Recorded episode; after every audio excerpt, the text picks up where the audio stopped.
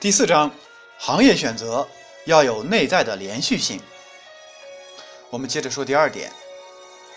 第二个选择是要考虑行业。有不少的朋友在这个问题上犯错误。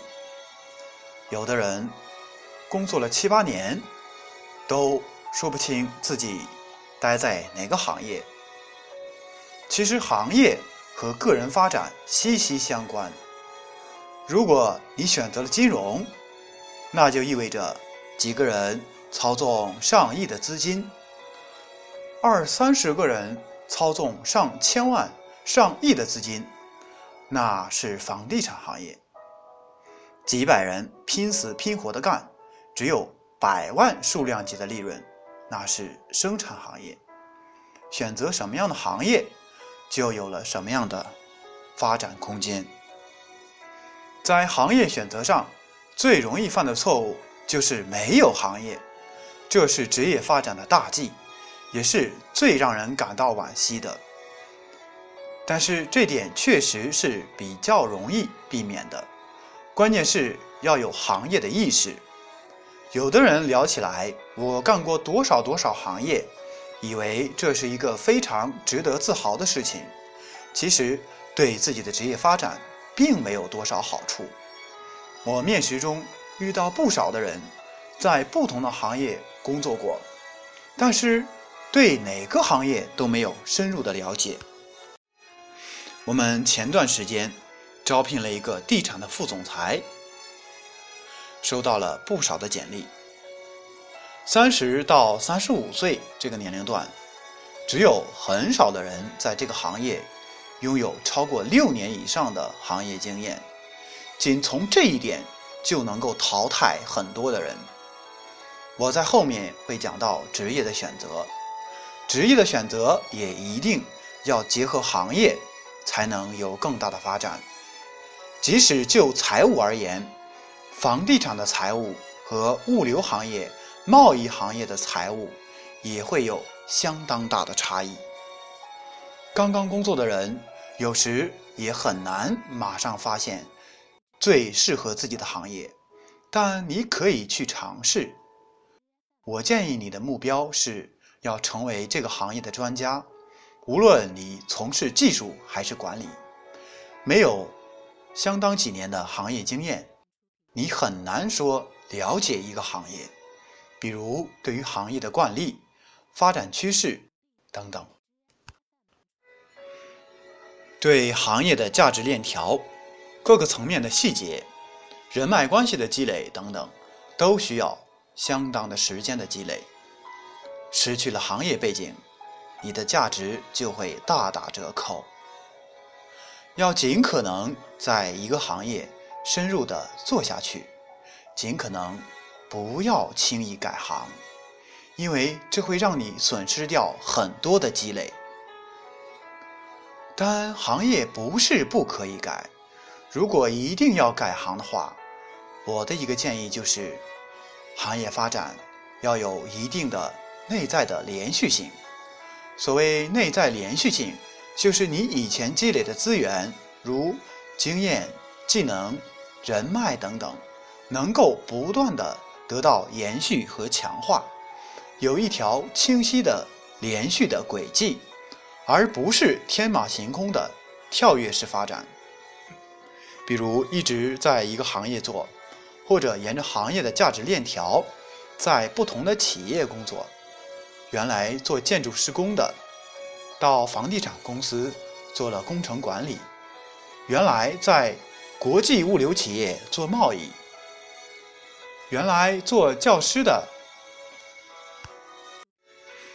改做培训师。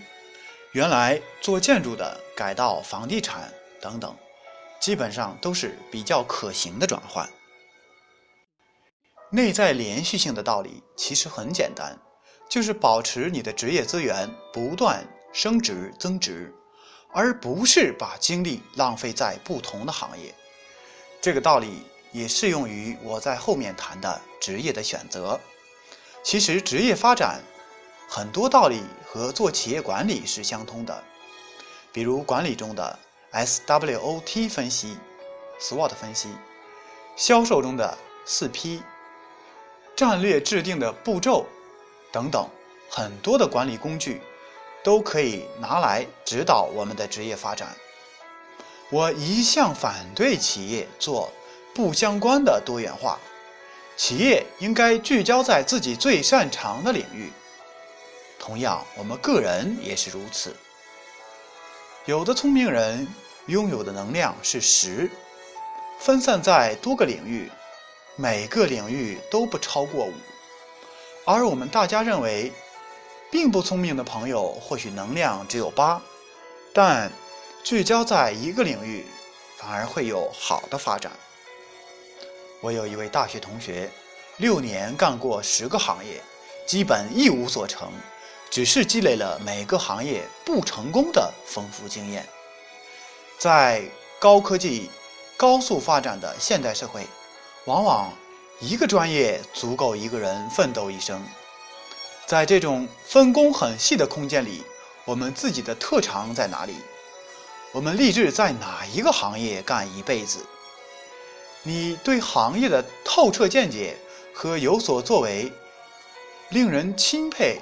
和追崇，那你的收入和你的生活才能跟一般人不一样。